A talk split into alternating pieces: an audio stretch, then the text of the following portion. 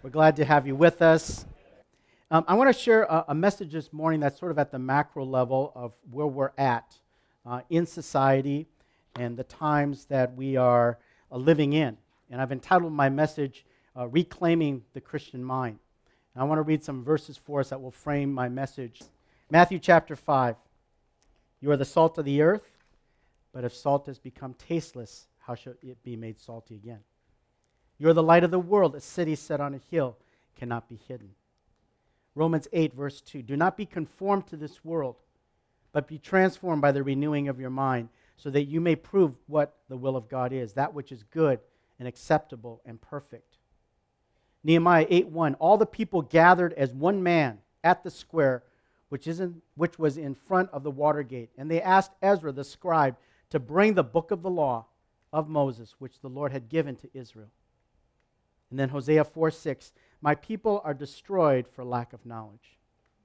So, Father, we bow before you. We thank you, God, for your perfect word. We thank you, God, for the wisdom and the counsel that's in it. We pray that you would reinvigorate us. We pray that you would water us. We pray, God, that you would challenge us and grow us afresh. Holy Spirit, be our teacher in our midst. We thank you for your great word. We thank you, Father God, for the truth that comes to us. We commit this time to you now in Jesus' name. Amen. So, as we know, one of the driving agendas of our times is climate change. From shrinking polar caps to raging hurricanes to the growing extinction of species, we are hearing and seeing how dangerous, even catastrophic, climate change can be. From Al Gore, who won the Nobel Prize in 27, to Greta Thunberg, who was named as the 2019 Time Person of the Year the famous 16 year old girl. If you watch the news feeds, she was the one that boldly rebuked the leaders at the UN in September, proclaiming to them, How dare you, for their inaction with regard to global warming. There's been a, a steady stream of voices proclaiming to us it's now or never if we want to save our planet. But as dire as climate change is, there's a situation more dire than global warming and that is spiritual climate change. There's a spiritual environment change that is sweeping the earth, which is just as chilling as the earth is warming. The new social and cultural forces in the public square are seeking to strangle the freedom of each person to choose and practice their own religion without fear. And this attitude behind these forces are fast becoming entrenched in our laws and government leaders. And in particular, there's a virulent strain, virulent sentiment against Christianity, particularly in Western countries. Intolerance, hatred of civility, truth shaming, scorning, mob behavior, social media bullying, and online vitriol towards anyone that wants to be a follower of Jesus and his values or calls themselves Christians. These kinds of sentiments are re- reaching fever levels. Interestingly, Angela Merkel, who is the Chancellor of Germany, said this a few years back. She said that Christianity is the most persecuted religion in the world. This is pretty amazing for a head of state to say. Studies in England confirmed her claim, saying, We may not want to hear it, but Christianity is in peril. Christians are targeted more than any other body of believers. And for us in Canada, what happens in Europe, those winds eventually blow into our country, which we're already seeing here in Vancouver. And these fever levels are not just a spike in the data, it's becoming normalized. It's the new normal.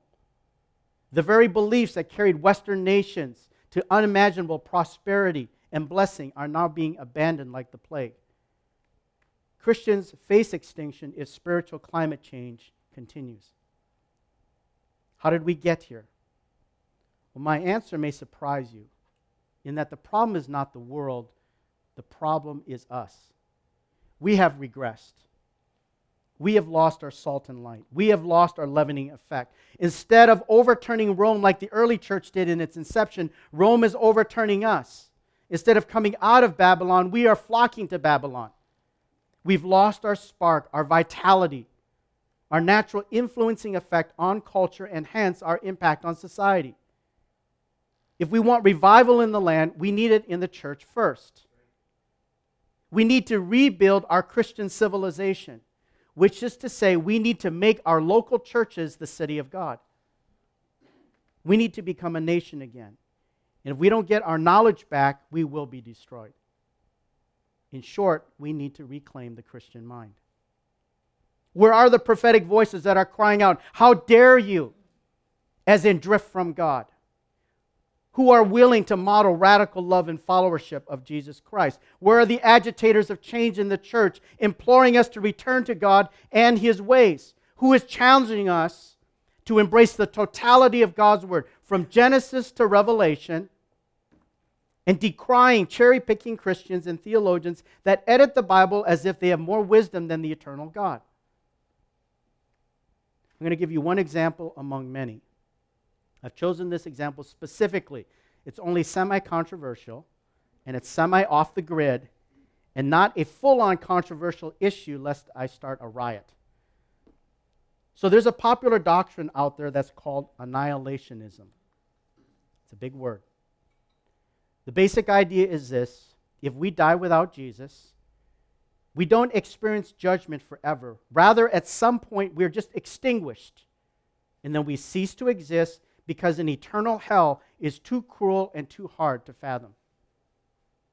Now, on the outside, it sounds like kind of an attractive idea. Those that reject God experience some grave penalty, but not forever. Eventually, after a given period of torment, they will be annihilated and then it's over. This may sound sympathetic and merciful, but it's unbiblical, as much as even some famous theologians try to substantiate it. It's an erroneous teaching because it fails at the premise level. We're created in God's image, which means, like God, we are eternal beings. We are created for eternity. We cannot be annihilated. It's an impossibility. Now, animals and all the wonderful creatures under the sun, they are not created in God's image, and hence they do not exist forever. For those of you that are pet lovers and love your cats and dogs, I'm not quite sure your pets will be there with you in heaven. But it's not so with humans. We are created to live forever. We are eternal beings no matter where our final destination is. This means every person that has ever lived is still alive today. No one is extinguished and no one is annihilated. Now, why do I bring up this example? Because it illustrates the pitched battle over the Bible's authority regarding every area of our life, whether it's philosophical, theological, or practical, down to how we should dress, how we should eat, how we should raise our kids, how we should spend our money, how we should enjoy sex, how we should vote in the elections. Yeah, the Bible is that practical. But none of us will make a difference if we don't have a Christian mind. That is, one who is willing to submit his or her life to the truth of God no matter the cost. And that's the pivotal phrase there no matter the cost. While we're living in comfort, while we're living in convenience, while we have peace around us, it's easy to follow Jesus. But when the pressure is turned up, when the heat is on, will we continue to follow? Are you ready to go to jail for your faith if it's necessary? That might sound like it's sounding an alarm here in peaceful Canada. But there are things that are brewing, and I don't want you to be caught unawares. Are you ready to be called out to being a bigot, a racist, a hater? When in fact we are the exact opposite of those characterizations.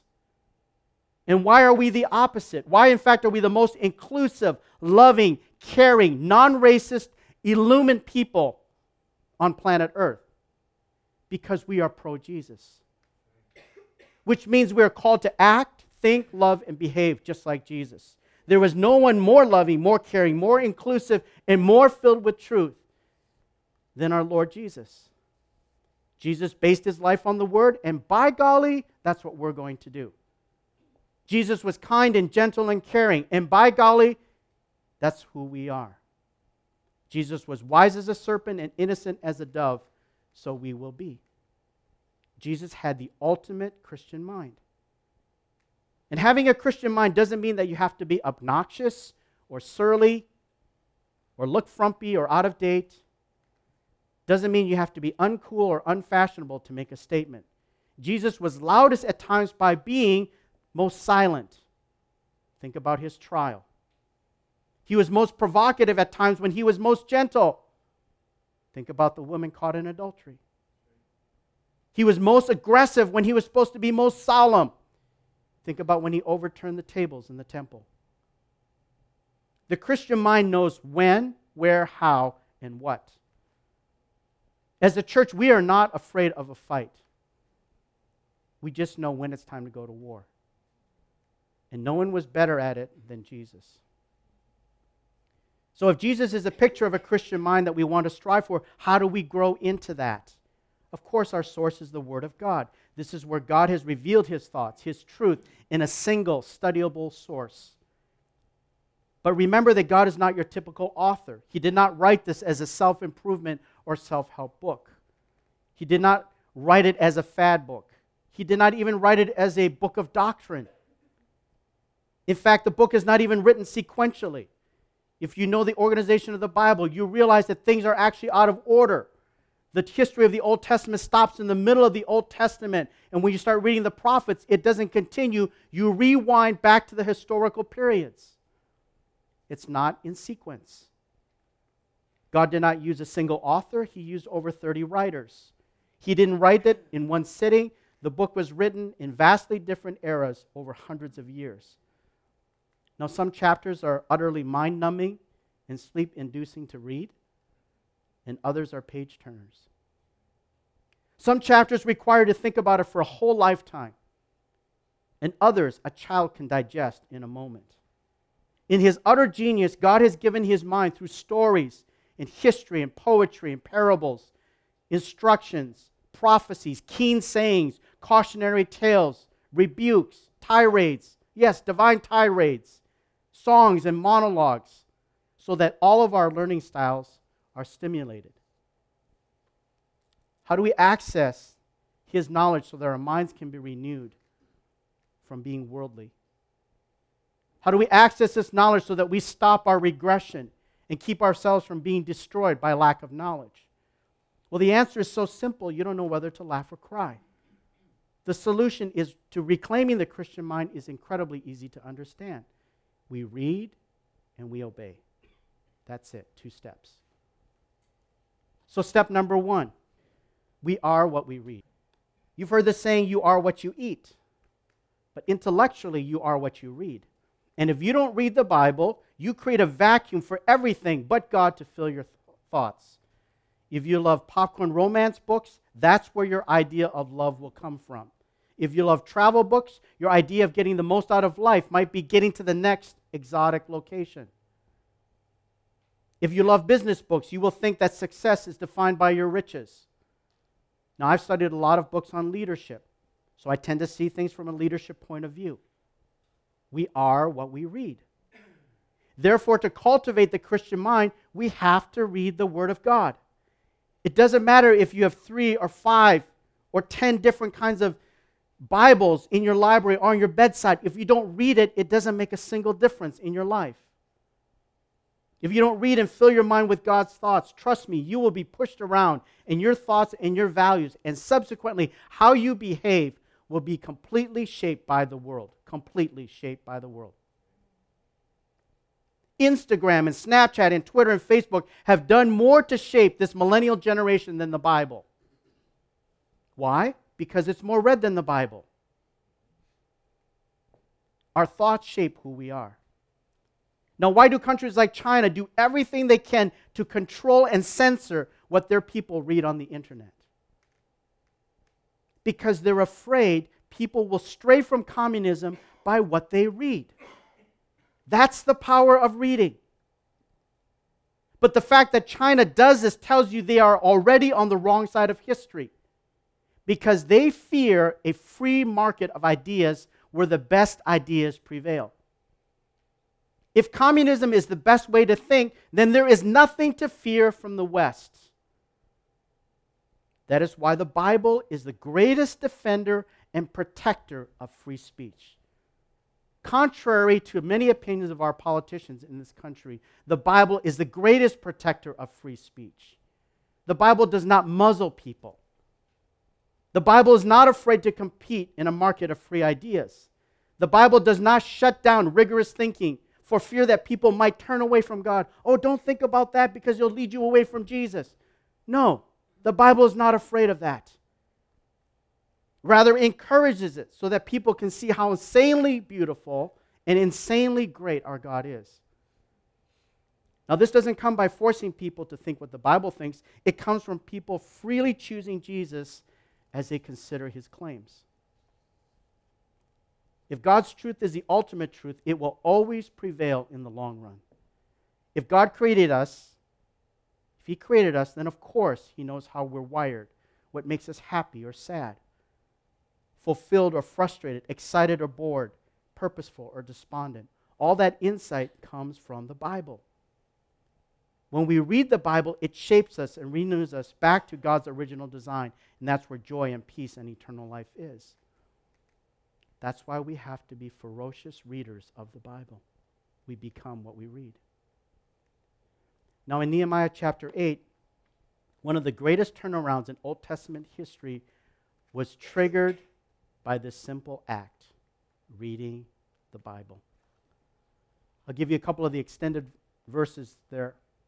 Verse 2 here. After all the people had gathered as one man at the square, Ezra the scribe brought the book of the law. Then Ezra the priest brought the law before the assembly of men and women and all who could listen with understanding on the first day of the seventh month. He read from it before the square which was in front of the water gate from early morning until midday. If you look at the Bible timeline, this was 900 years of generational disconnect. All of a sudden, the word is restored to them, and now it's being read to them. Reading is a core skill for reclaiming who we are. Reading is not a passive activity. There are many important aspects tied to active reading. We have to be physically engaged.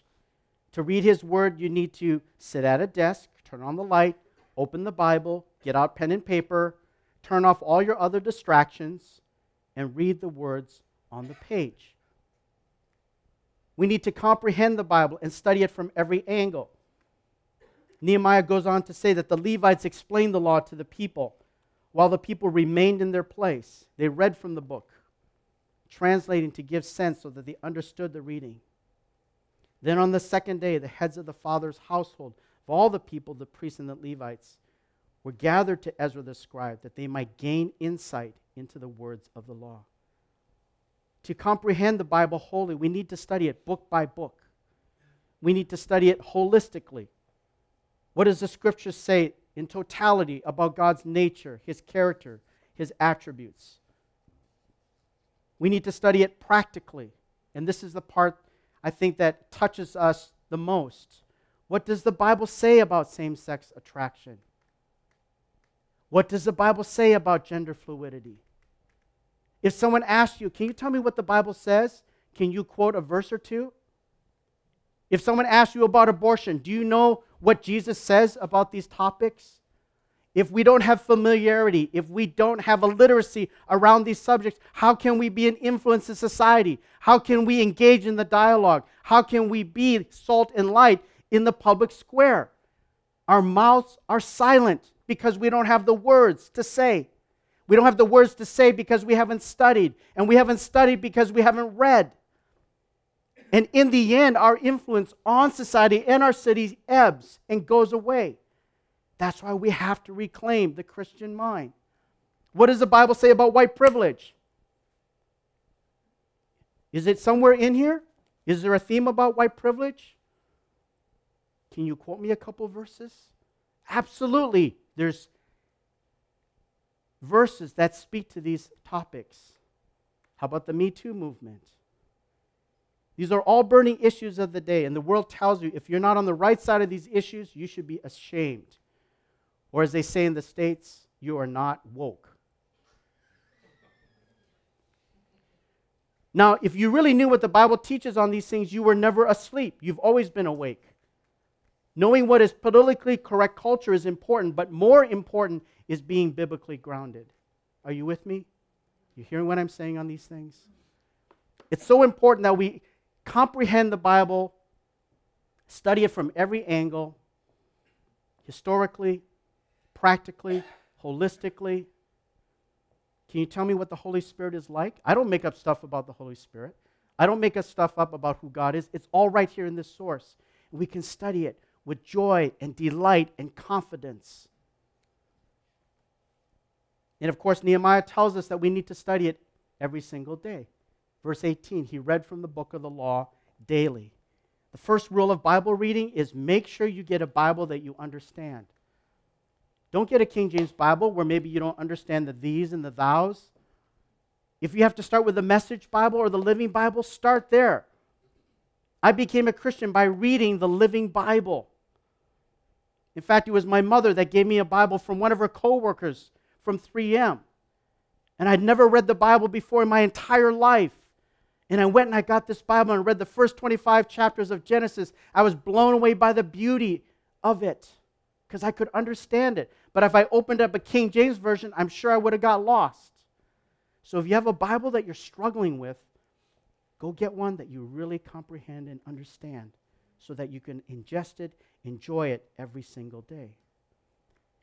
Now, the context of Nehemiah chapter 8 is that God is sending the people of God back to Israel.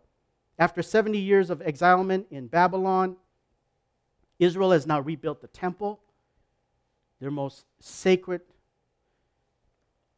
symbol of their faith. Israel had rebuilt the walls of the city, but the key to their renewal was getting their mind back. That moment when Ezra ascended into the podium and began reading the Word of God, that was when the renewal was made complete. We are what we read, we are what we obey. You can read all the fishing books you want, but if you don't fish, you won't be a fisherman. You can read all the cooking books you want, but if you don't actually get into the kitchen and cook, you won't be a cook. You can read all the books you want on working out, but if you don't actually get into the gym, you won't get into shape. So just because you read these books, it doesn't make you a fisherman or a cook or an athlete. You have to act on what you read. Again, we find this played out in Nehemiah chapter 8. For Israel to complete its comeback, they had to obey the law. And obeying the law entails several important things. First is that we have to revere God's word. Verse 5 Ezra opened the book in the sight of all the people, for he was standing above all the people. And when he opened it, all the people stood.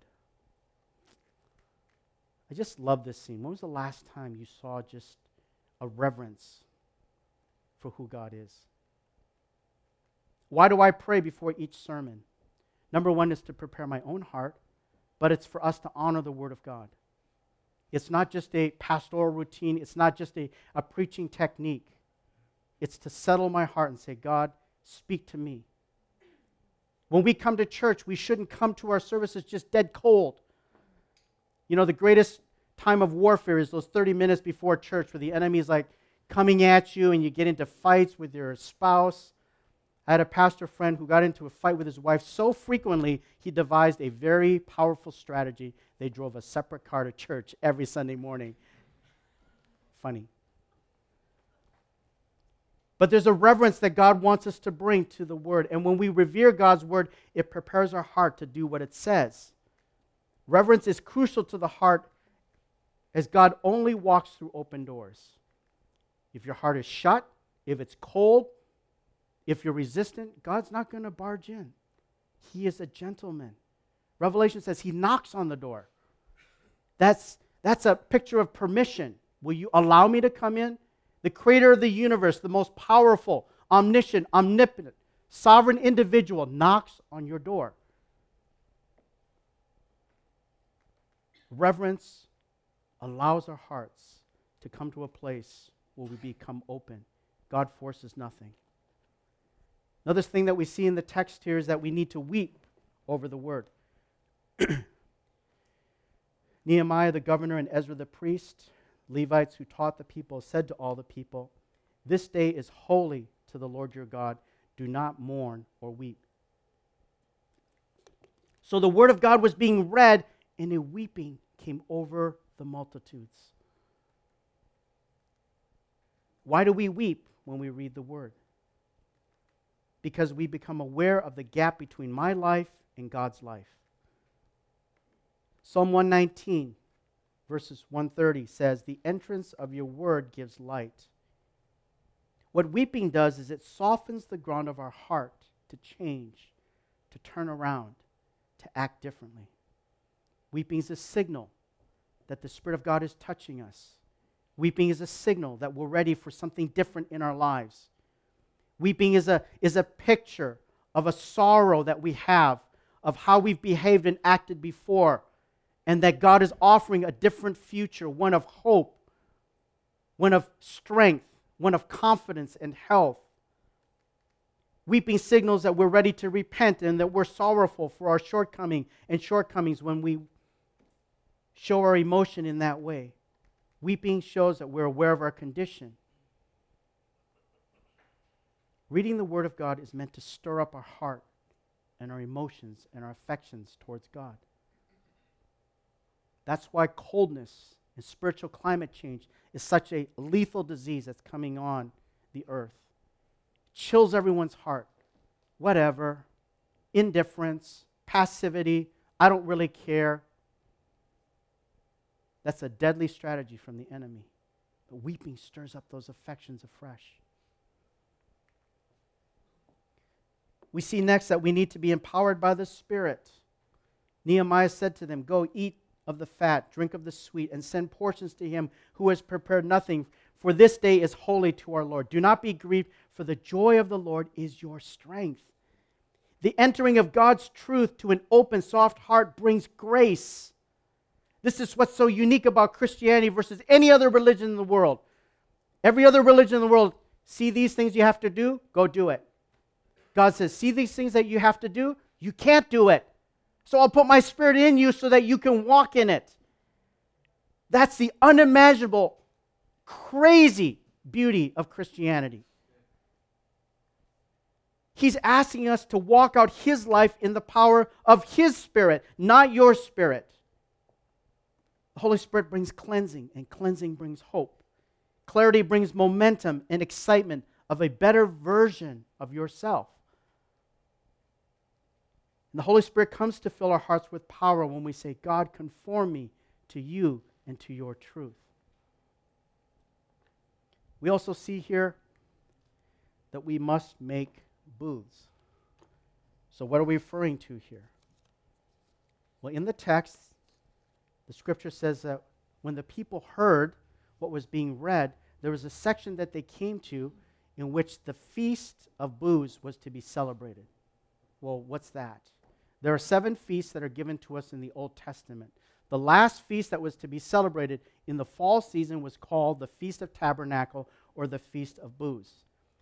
This was a celebration in which the people of God gave thanks for the blessing of the fall harvest. God, you're our sustainer. You're the one that favors us. You're the one that gives us sustenance. And every single year, the people of God, the Israelites, were to create these booths, live inside of them, and just celebrate God's goodness. I just have a, a couple pictures there of how booths are set up, whether it's out, you know, in a countryside or whether right there in, in Jerusalem. And so celebrating booths and you, and you start living in a different space. When you obey the word of God, you start living in a different space. You're living in God's reality, not your own reality. You start aligning yourselves with God's perspective and God's emotions and God's truth and not your own truth. And the thing about obedience is you only activate the power of it by actually obeying it. That's why Jesus said, I am the way, the truth, and the life. That sequence is so important. It's not, I am the truth, I'm the way, I'm the life. No, you experience Jesus as the truth, as the way first. You obey him, and then you come into the understanding of everything that he said. And so when we live in these booths, we start living in a new space in God. And God becomes our covering, which Israel had not done for 900 years because they had been disconnected from God's word. Now their identity was restored. If you're wrestling over your identity, if you feel confused, you're not sure who you are, what your strengths are, you find it in God, the one who created you. Is it a journey? Yes, it's a journey. Will you make mistakes? Yes, you'll make mistakes. But it's God's invisible hand that's guiding us along. And we get to live in these booths, which are a testament of God's sustenance in our lives. Obedience clinched their restoration. We become what we obey. Reading and obeying the word as Christians seems so basic, so unsexy, but the hard work is actually exhilarating because it's how we get our mind back. It seems so simple to do. But clearly, we are not engaged in this core exercise because we're experiencing a near collapse, if not total collapse, of our influence on the culture around us. We have prominent pastors, worship leaders, and authors that are completely abandoning their faith.